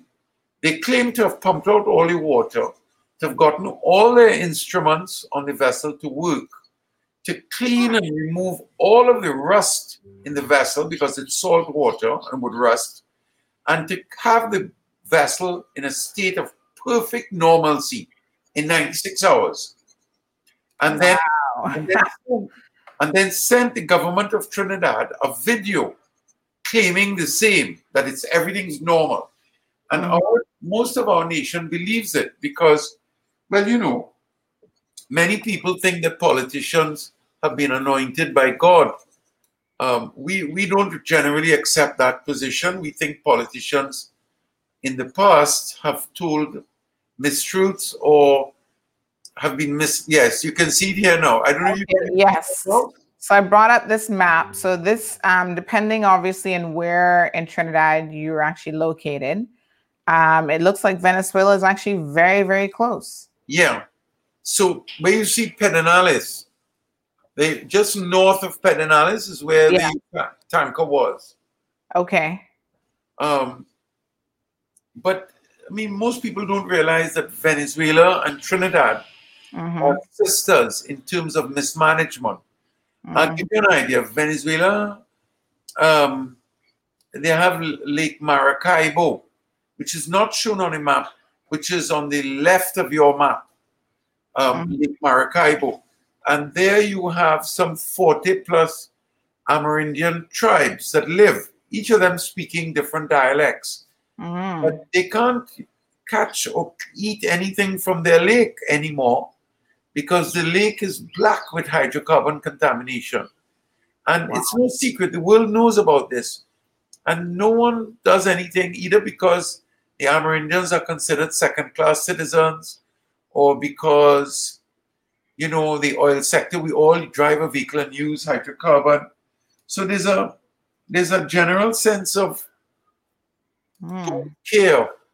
Mhm. I I always say it's because they're black and poor. I think if they were white and rich, there would be a very different approach. But people say, no, I shouldn't say that. But that's my personal view and my experience. Yes. Um, but you know, I, I, I mean, th- those are those are the realities of unfortunately Yeah. the world that we live in. sad realities of the world and the biases that we have in the world. But Of course. in Trinidad, just right next to Venezuela, um, an English speaking territory that was predominantly British and inherited the the, the, the, the our constitution and our laws is based on the British uh, system. But here, the head of our environmental authority admitted, and I'm sure he regrets that he admitted, that we have had 377 reported oil spills in four years. In four years. Wow. In the four years prior to that, I would add, we have had larger and more disastrous oil spills. It's so bad here. The honorable and you know anointed minister of energy, Mr. Franklin Khan, So th- this is the hmm. vessel that we're talking about here. that's a false image. That's a false image. Oh, Yeah, that's not what we saw. okay. So this now is what That's you saw. what saw. Yes. So it looks like is this is this an older picture of that vessel when it was in much better condition? Looks like. In much better condition, and it only had a five percent, a five degree listing. Yeah. If you, if you take a ruler and draw a line from the extreme left, you, you can see that the listing there is much more. And it takes a lot of weight on one side to get it to, to shift to that side like that. So, so, Mm. so we, uh, but every international expert that we spoke to told us that this is big trouble. The, the point I wanted to make was that in 2003, Shell was commissioned to do an integrity report of the land based storage tanks. We have tank fields. Huh? Oh, sorry, we, we call them tank farms. Mm-hmm. And on tank farm, good morning, Sai. On a tank farm, you might have 200 tanks, and each tank would hold between 100 and 150,000 barrels. And that's where we store our tank, our oil, our hydrocarbon until the refinery can take it or until it can be exported. Mm-hmm. So in 2003, Shell International were commissioned to do tank integrity report. And they found that 11 of 112 tanks in the tank farm should be decommissioned and repaired right away. They warned that some of the tanks were on hills overlooking villages, and they warned that if those tanks rupture, there could be human mortalities in the village. It's in the report. And for 15 years, we can't get our government to repair the tanks or to stop using the tanks. And in 2017, just three years ago, on April the 13th, I think, you could just go online and put tank 70 FFOS or tank 70 rupture Trinidad. And you'll see a whole battle we've gone through because one of the, con- well, one of the tanks in which Shell advised our anointed minister to condemn and not to use to repair it ruptured and 126,000 barrels flowed into our ocean, our Gulf of Paria. And most of it washed ashore in Venezuela because at that time of the year, the wind was blowing in a particular way. At this time of the year, it's blowing in the opposite direction. It's coming towards us Mm-hmm. that it would blow up upon the Windward and Leeward Islands, and it would affect, have a tremendous impact on the Leeward and Windward Islands. But at that time of the year, it went on to the Venezuelan shores, and we got videos showing 50 dead, 52 dead turtles on a beach covered in oil. And then the Venezuelan government clamped down on the civil society groups and locked off all the beaches. And two years later, the our anointed minister, most holy Minister Khan, made a statement that we in Trinidad are so lucky to have a good relationship with Venezuela that Venezuela di- did not prosecute us or hmm. charge us in any court, local or international, for the damage we did to them by that tank's spillage. But as we speak to you now, Tank mm-hmm. 11, which overlooks Egypt village, Cairo village, is still being used. Mm-hmm. So, mm-hmm. So uh, are we a successful group? We are a colossal failure. We we are ashamed of how little we've done. We should write to the minister again today. Now, here's a photo that we've just obtained from a story that was done in one of your local newspapers that talks about um, the study, a 2019 study that confirmed uh, what a lot of your yourself as a uh, as an NGO has been saying um, that there's a real risk of um, not just pollution but carcinogens or high levels of carcinogens in this Gulf of Paria. Is that how you guys pronounce it? Gulf of Paria. Paria. Paria, Paria. Okay, so in the Gulf of Paria, that you know the fish, the fish are dying, um, and there's a University of Trinidad and Tobago study where researchers found that over this was a five-year study period that the fish pose a significant cancer risk because they are full of all sorts of um, PAH, which is the polycyclic um, aromatic hydrocarbons. So basically, the stuff that is found in the petroleum products, such as crude oil and vehicle emissions, are making it into your water. They're making it into the fish. Um, and there's some additional footage here of what people are saying, you know, um, is a direct cause of this pollutant. And you're saying that your government's response has been less than, you know, less than welcoming, lackadaisical, horrible. I don't know quite what's the right word, but it's it's not it's not been up to par. Yeah. Well, I'm not um, I'm not a preacher, and I don't have a history of of formal religion, religious activity. But Mhm. I, I do believe that there's good and evil in the world, Mhm. and I I um. But that's ours. Yes, we That's found that. ours. That's probably that was an oil spill that occurred in 2013. Right. And for four years after that, millions, literally millions of creatures washed ashore dead every day. Wow. Some days, on a single day, you might have a hundred thousand dead fish. Oh my And gosh. many days, maybe just a couple hundred, couple thousand, couple hundred, couple thousand, but they would come ashore every day. That was in. That's I know exactly where that picture was taken. I, uh, it's a terrible story, but you know there there is evil in the world, and when I say that the minister is anointed, you know I'm not really meaning what I'm saying. Yes, you're being facetious, of course. yeah, because because it's so wrong. We have studies. Huh? Well, there is a mercury study that was commissioned by the United Nations here in Trinidad as part of the Minamata Convention. Many people may be familiar with the Basel Convention, which is a convention to prevent transboundary waste. The Right. movement of waste by ship uh, um, because of um, nuclear waste being exported, etc., etc. So there are dangers on the sea that you know a ship could go under in the in Cayman Islands and your beaches would be wiped out, your tourism would be wiped out. So the UN came up with Basel, but then out of Basel, in a place in Japan called Minamata, Mhm. everybody started turning up with um, retardations in the in the newly born and um, memory loss in the adults, and, and they checked and found that Minamata is a coastal village. Um, oh God, Mhm.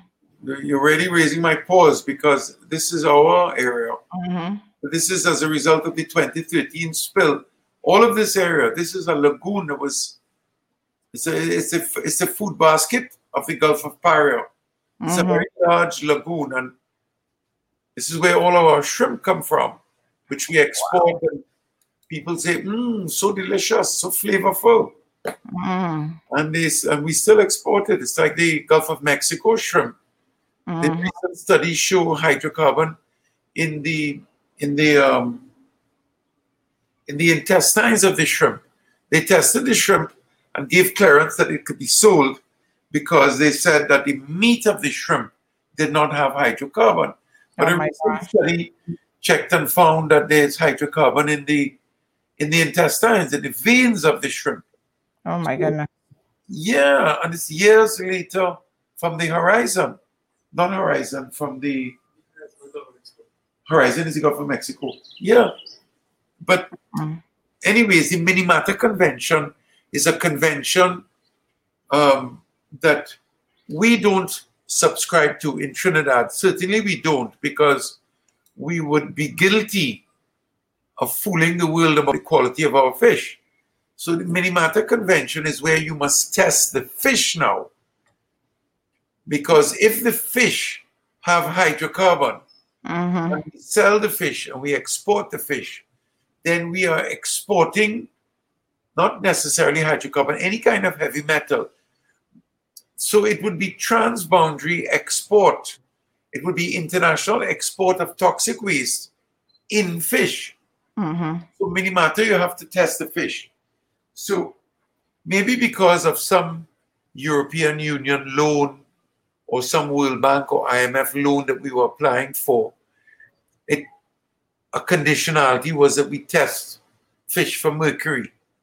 So our government appointed um, a notable doctor uh, in, the, in the field of the science, and he did the testing uh, in the cleanest area of Trinidad and Tobago's water, where none of the pollutants or discharges.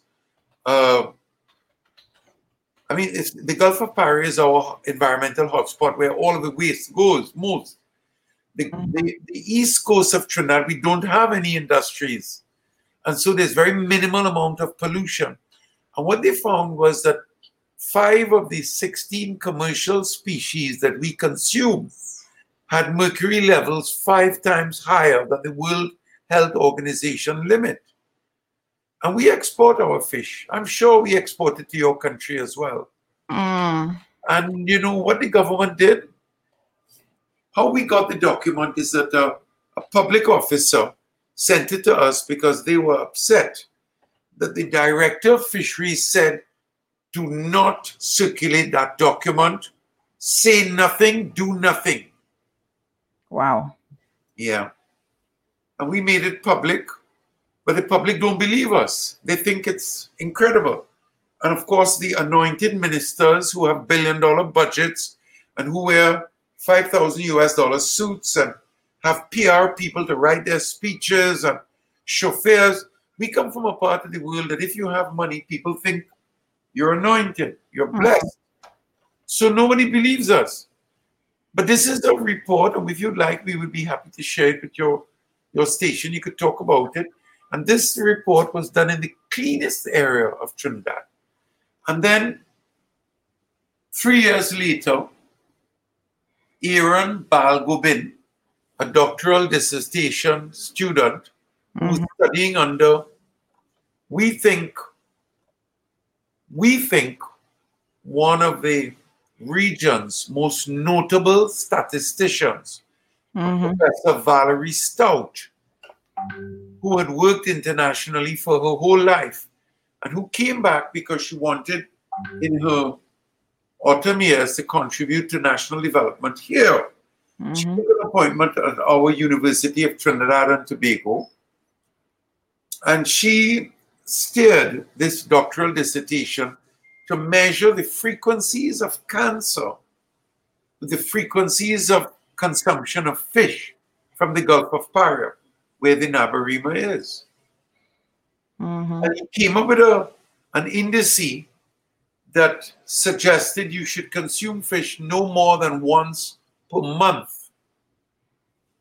But as consumption increased to once per week, once every three days, frequencies of mortality from cancers increased. Mhm. Three months later, Professor Stout was sent on early retirement. Full salary, three years prior to her retirement becoming due. So we, the taxpayers, now pay Professor Stout to stay at home. Wow. Yeah. This is tricky. This is not, we cannot say that we are proud of who we are becoming because we are hiding from the truth, and we are not popular as a civil society group. Mhm. Many people think we are troublemakers because we are questioning the opinion of the anointed. So, Shocking. yeah, so Well, I mean, this is why, um, you know, I keep telling uh, persons in our small community that um, our government seems to have a desire to silence the media. They keep telling people only go to official government sources. We no longer have a um, independent TV station. We have a few news media. Some are online solely. We have one that kind of still prints, but you know, government is saying when disasters are happening, when things are happening in the name of fake news and to prevent fake news, don't trust anybody else but the government source. But that is, in my opinion, a convenient way of um, tricking and fooling the masses into relying on government for information when governments around the world have proven to be less than honest most of the time. So that example that you just shared is is shocking. Shocking. But, um, at some level, I'm also not surprised. Sandy, Sandy, I, I, I really want to say that to your audience that I've never been taken to court for slander. Mm-hmm. We have challenged companies like BP and BG and EOG. Mm-hmm. We have challenged smaller, medium sized companies, um, extractive companies in the quarry sector. Mm-hmm. That's just Tamara, who's watching us from Fort Lauderdale, kind of weighing in on the issue that as people of color, maybe we're not as informed and as invested in in this, you know, fight as we should be. And I think that's why Right. um, organizations such as yourself, you know, play an integral role in trying to educate the masses, educate people. Well, I, I mean, I- your, your video went viral. I must tell you. I su- received. Sorry, Gary. Sorry. I suffer from not being um, dark enough because, a and I and I am a, I do have a quite a successful small company. We employ a hundred people, Mhm. And and and and and we pay the consequence. We have a home, a home decor company, Mhm. um, and depending on what government is power is in power and who we criticize, our patronage sways. And then because I'm not, I um, there's a lot of, you know, there's a this issue of the one percent. Mm. One percent own ninety nine percent, you know, of the country, and and I am my um my genealogy. I'm Syrian Lebanese. I'm the Mm. Syrian Lebanese in Trinidad. I don't know what it's like in Florida or, but in many parts of the Caribbean, they're they're like the Jews of the Caribbean. They've been very successful in Latin America and Central America. But I didn't grow up rich, and I don't have any bias against um, any ethnicity or any class. I'm very open about it, and I think it's a, a, a deep spiritual root that we have that that we that even especially when we're successful Mhm. we're called upon to do good. And i don't um, discriminate. Uh, my friends are from all classes of economy and from all ethnicities and from all ages and from all sexes. I even have a gay friend and i don't discriminate against anyone. So but i suffer the consequence because many people don't trust me because they say that I have an ulterior motive, but Mm. many people do Mhm. know that the issues that we face. So, so I always, I never like to to say that there- there's. I mean, we come from a country where Afro governments have predominated for eighty percent of our independence, Mhm. and Indo governments for twenty percent of our independence. So, um, th- th- there's a word that I don't like using that often comes to mind. It's a patois word, and what it means is that is that we what it really means is that our dark-skinned people of the world Mhm. are recolonizing our dark-skinned people of the world. Mhm. It's something very, very deep to me because, um, yeah. So, so, so we are doing it to ourselves.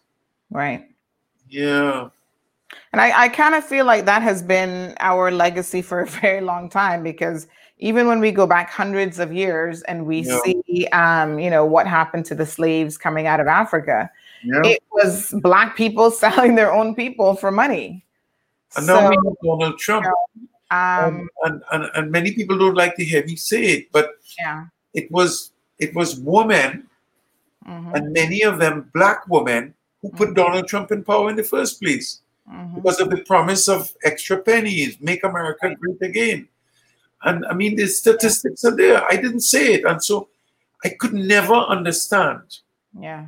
I, I mean, to me, it's I can't understand how women could vote for a man who boasts that he likes to grab women and their private parts.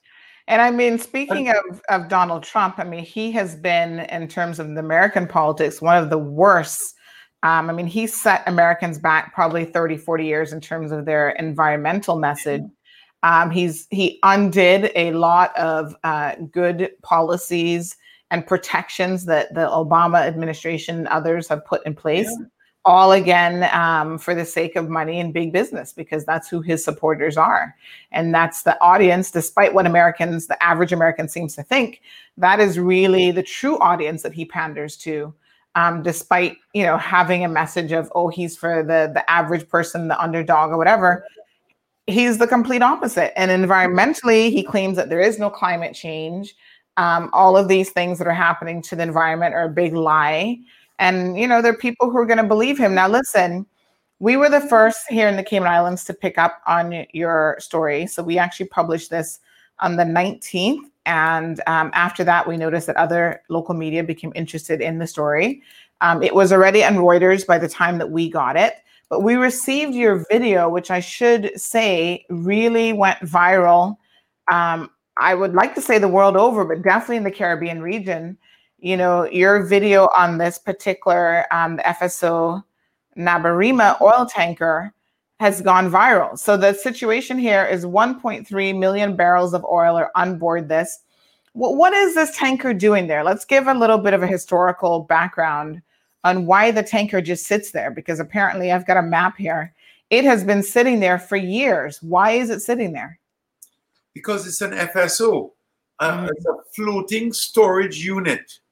So Okay. when we talk about the tank farm in Trinidad, where oil is stored in tanks, Right. um, waiting to go to market, the Nabarima is where it's stored on sea, waiting to go to market. Because all of the Venezuelan coastal area that you see there, 90% of it is mangroves and muddy lagoon areas. Mhm. This Gulf of Paria is the spawning ground for the Caribbean Sea.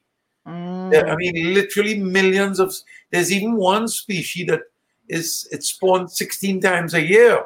Wow. It- and and it lives there, and it's a it's a food source for all of the other um, incoming species. But Mhm. floating storage unit just collects the oil, and Mhm. somebody comes and takes it to market.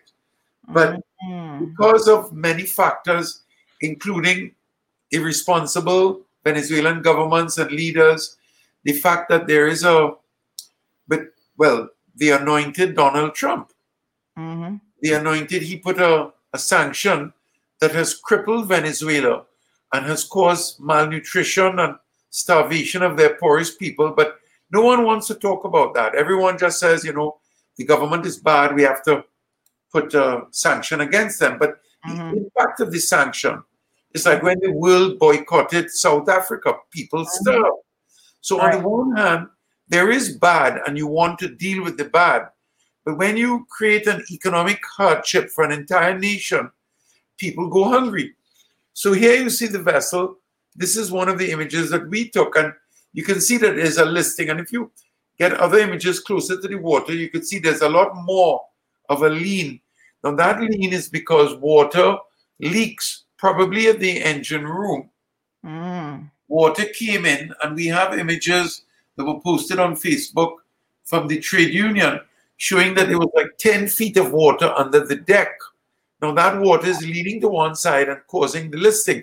The oil that is stored in the vessel is in compartments. So Mhm. it's unlikely that that would cause it to lean. Mhm. So basically, at the same time that we went out there, the government of Venezuela, with the complicity of the government of Trinidad, look at that. Mhm. Mhm. That shows it. They, they were claiming that and sending out pictures that the vessel was perfect and that everything had been solved and the vessel was stable. Now, that vessel is not turning over because of the chains. You see Right. the chains on the right hand side of the picture. All of the weight is on those chains. Yes. So if those chains snap, if we have bad weather or hurricane Yes. or anything, if you know, you know, excessive amounts of inflow of water, creating increased weight on the lean, and those chains snap. One chain snaps. That vessel would have been a, a Caribbean disaster. So we did not think that we were being exaggerative because the picture speaks a thousand words. Mhm. What the government have released on Monday of this week, um, Sa- on Saturday night, uh, what they have released is a video of footage taken by the Venezuelan government. But the- our, our government didn't take a single picture. So can we trust the same Venezuelan government who, when we took this picture, they were saying that it was stable. And now they send a whole video showing that it's stable. So we think it's a it's a conspiracy. That's what we think. In fact, we even have more information. We have we have more information now that we're getting, which suggests that there are two more vessels like this, and they're all listing like this. They're all in a dilapidated condition. So we're mm-hmm. just waiting on more information to go back in. Wow. Yeah.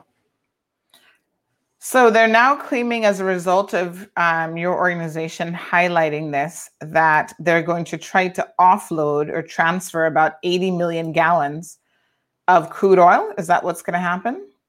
No, the vessel contains 1.3 million Right. barrels.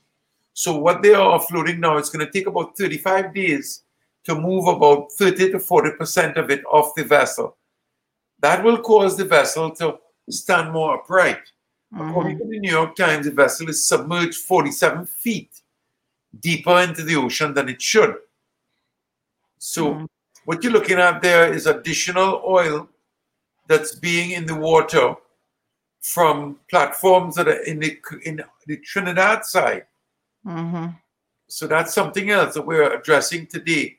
How did she get that from Sky Truth? From so Sky Truth. Mm-hmm. So you got that from Sky Truth. That Yeah, I see some of this here on on your page on your social media page, which we'll share some of it um, later on on our platform as well. because we sk- we share Sky Truth. Sky Truth is a, a civil society group in the U.S. that provides real-time tracking of oil spills around the world. Um, they're, they're a great NGO. Uh, they they showed us that image, so we shared it. But it's something that we're writing to the our government today on. But nobody's listening to us, guys. Now listen here. I see on your social media this guy Naeem Ali said, "Relax." This is him commenting on one of your photos on social media. He says it's relaxed. It's because of the rough seas. If everyone walks to the other side of the ship, it will balance. Don't worry, which I think is an incredibly ignorant comment to make. Because let me just show you the comment, the picture that he actually made that comment on. And I'm wondering if we're looking at the same picture because um, I don't see any rough seas in this picture at all that he commented on. This is what he commented. Where, where are the rough seas? How many people would it take to tilt a vessel like that? Oh my gosh. But we listen, So ju- just fighting regular ignorance is obviously um, a bit of a problem. I Um, think- I think give- us an idea, Gary, of what sort of environmental impact are we talking about here? Because we we are not terribly close to Trinidad. We're obviously not as close as you are to Venezuela. But if this 1.3 million barrels was to spill, um, people in the Cayman Islands are thinking, oh, we have nothing to worry about. Our pristine beaches will be fine. What do you say to persons like that? Well, the there is a brotherhood in the environmental movement. Um, there's a brotherhood. So we, we, we, you know, those people who think that you could murder a child in Nairobi or in Peru, you could torture a child and take their organs and sell their organs or or sell them into child prostitution and Mhm. it doesn't affect you. Mm-hmm. There's a different spirituality to the one that I subscribe to because humanity is humanity. We are one species. Mm-hmm. So I, I don't know how to address people that have a myopic sense of, of of love of people, of love of nature, of the preciousness of life. You know, it doesn't matter if somebody in Ecuador gets cancer from the hydrocarbon sector. That's Ecuador. Let them die from cancer. Yeah, That's a, that's a different. Those are those are specially anointed people, and you need to, we, we need to pray for them. But Mhm. but our opinion is that it's one Caribbean Sea, and even though it may not directly impact you, there's a secondary impact. Um, the water that emanates from the Gulf of Paria will not go directly to your islands.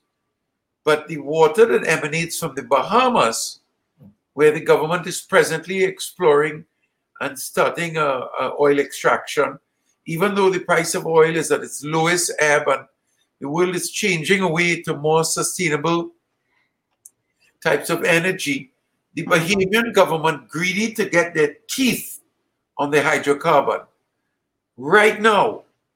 And we are in contact through the Waterkeepers International. Um, members of Waterkeepers are from the Bahamas and Belize.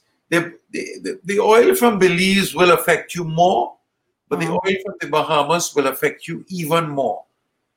And so you can't just turn your eyes away for it and say, you know, we cool, we okay. So, you know, what does it profit a man? Yes. Well, you know, you have to go back to biblical and, and, and deep philosophical things to respond to these kinds of people. And um, I, I find it's depressing, very very depressing when people say things like that. I've never been to your beautiful islands, but I had a, a friend. His name was Rudy at university, Mm-hmm.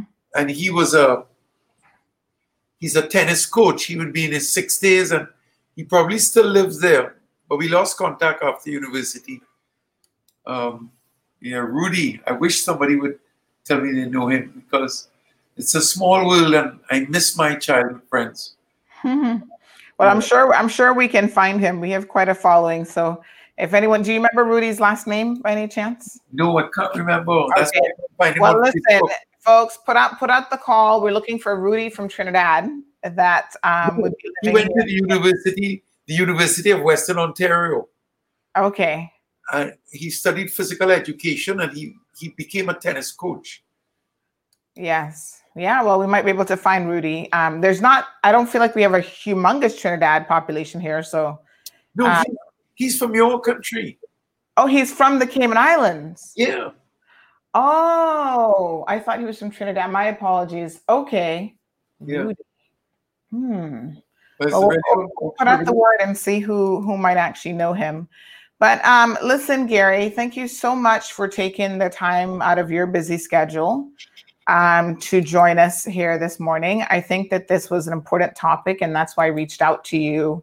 Um, you know, like you said, we, we don't live in isolation, and this is one of the thought processes that I always try to get people here in the Cayman Islands to focus on. Um, that we don't live in a bubble. You know, everybody's trying to live in a bubble right now because of COVID 19. We're talking about creating bubbles, but in fact, everything that happens around the world impacts us, and everything we do has a trickle down effect and impacts people even beyond our borders. So I think this is an important message. This is obviously something that we need to be um, keeping a close eye on. You talked about all the fish that spawn in your Gulf there. that guess what? Fish don't stay stationary. They swim out and they go to other places. Oil spills do not remain stationary. Uh, deep oil spills, I was just reading something about that today. Uh, deep ocean oil spills have an even greater chance of impacting the world, you know, the entire world, entire Caribbean Ocean, which includes us as well. So I want us to pay attention to this topic. I want us to start to have more of a meaningful discourse about the environment and to really start to care. You know, I know that as human beings, we tend to be very selfish. So even if we're caring for no other reason than we have to protect our own lives, our own livelihood, all of these things will directly impact us at some point or another. Now, I see Irvin has made the point, which I always say anytime we have a um, serious discussion on this show, we see the numbers drop. Uh, we still have double the amount that are watching some of the other programs that are streaming right now. So we are thankful for that.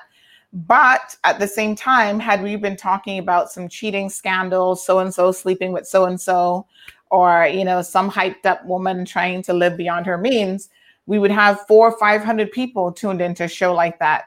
So it certainly demonstrates the way that we as people think and the things that we are attracted to. Yes, here on Cayman Marl Road, obviously we know what the Mall Road means. We cover all of that, but we also have to have serious discourse and discussion on things that really impact our lives, impact our health and well-being, and definitely are having an impact on the environment. So Gary, thank you so much. It's been our honor to meet you and to meet your 400 followers. Well, we've got we've got thirty thousand followers plus, so we will hope that um, yes, we are hopeful that um, despite the fact that not everyone is tuned in this morning, we know a lot of people will go back and watch uh, the program throughout the day and into the coming week. So we'll certainly um, circulate it. We also have our uh, show now going out via podcasts, so it's reaching a much wider audience beyond our region here, and hopefully people will be listening to the podcast and picking up on that in the US, Trinidad, and around the world. Um, I reckon the Venezuelan government probably doesn't care much about what other people think, but we really would implore them as well to start caring about the um, the impact that a derelict ship like this, an abandoned ship, a ship that is obviously extremely aged, um, could potentially be having if if something goes wrong. So thank you for highlighting this. Thank you. Bless you. All right, um, Mr. Walton and everyone else, thank you guys so much for tuning in. We really appreciate it. Gary and his small team of environmentalists um, there. And, um, yes, come on, come on, folks. Let's, let's see all of you guys. Come on, come on. Let's give them a big round of applause, everyone. Give them a virtual clap. Mr. Walton says, Thank you, Gary.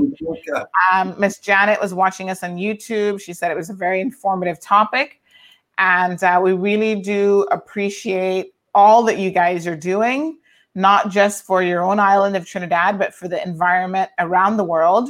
Uh, we'll continue to follow, you know, this journey, and please, by all means, keep us updated of any um, any updates that might be happening. Again, folks, you've been watching the Cold Hard Truth, and we've had the Fishermen and Friends of the Sea, FFOS, here on our uh, show this morning. So, tomorrow, folks, make sure you tune in because we're going to be talking about politicians, one of our favorite topics, about how they always um, manage to flip flop all over the place. They're like fish, they're flip flopping all over the place on occasion. So, we want to talk about, um, we had it on the agenda for today, had we had time, but you know, we wanted to prioritize our special guests. And uh, yeah, so we're going to talk about the flip flopping of politicians and why perhaps we shouldn't trust any of them really, because they seem to flip flop all over the place. So, yes, they are like fish. Aliano, thank you so much for tuning in. Irvelin and Mr. Walton, Miss Janet, everyone that was watching this morning, thank you for your love and support as usual. We will continue to um, bring you these important messages. Shout out to Alric um, shout out to Linda. Linda has put a couple um, links here that we could uh, do well with checking out. And of course, Linda is very much concerned about um, the environment. She shared a link about plastic food containers from the American Academy of Pediatrics. um, about how it impacts our children and their health. You know, developing children, babies, babies in vitro, even before they're born, it's having an impact on uh, pregnant women. Environmental disasters in the US, like Flint um, water crises, is only one of numerous examples of how these things do have a direct impact. So, Alric, thank you for talking about the Caribbean Regional Agreement that could be very, very beneficial. Uh, we need to do a lot. We have a lot of work to do, and we can start right here, right in our own backyards, because it is a hot mess right here in the Cayman Islands. So, congratulations and thank you to Protect Your Future and Plastic Free Cayman and all of the individuals who go out and do the regular beach cleanups. We really do appreciate those efforts. And I dare say that more of us should probably get involved in that process. So, folks, um, have a beautiful day. Big shout out to our corporate sponsors who do um, make this platform possible uh, Miracle Brokers, Burger King, Popeyes, Home Gas. Don't forget, folks, Home Gas. This is a really scary commercial, actually. They have a um, Halloween event that's coming up. So, I know a lot of you are feeling like you're going to miss out on Halloween for the kids this year. By the way, the one in Savannah um, that Heather Bodden and her family normally puts on on Jason Avenue, that has been canceled as well. So it looks like all of us might just be buying chocolates and staying inside and eating the chocolates with their kids because a lot of the trick or treating um, is being canceled. So the bigger ones in any event because they um, still have the 500 person COVID restrictions. Um, I don't know what to tell you. It's not going to probably be much of a Halloween, but you know what? I've got a four year old who already has her princess costume. So, regardless, she's going to be dressing up as a princess come Halloween, folks. So, thank you guys so much again. And uh, big shout out to Home Gas and Miracle Brokers. Stay tuned to watch um, what they've got going on for those two organizations.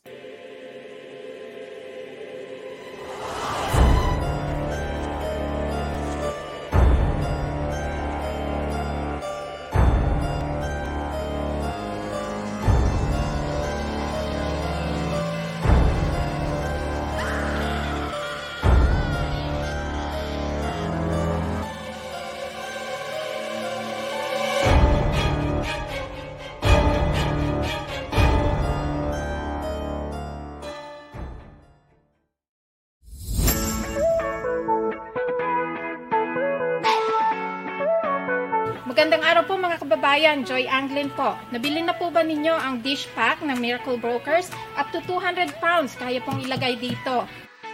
Halina po kayo. Christmas na sa Pilipinas. Tamang-tama po para sa mga ate at kuya. Halina po kayo dito sa Miracle Brokers. Miski ano, pwede pong ilagay dito sa box. Pera lang po ang jowa nyo. Contact us at 949-5989 or email us at info at Miracle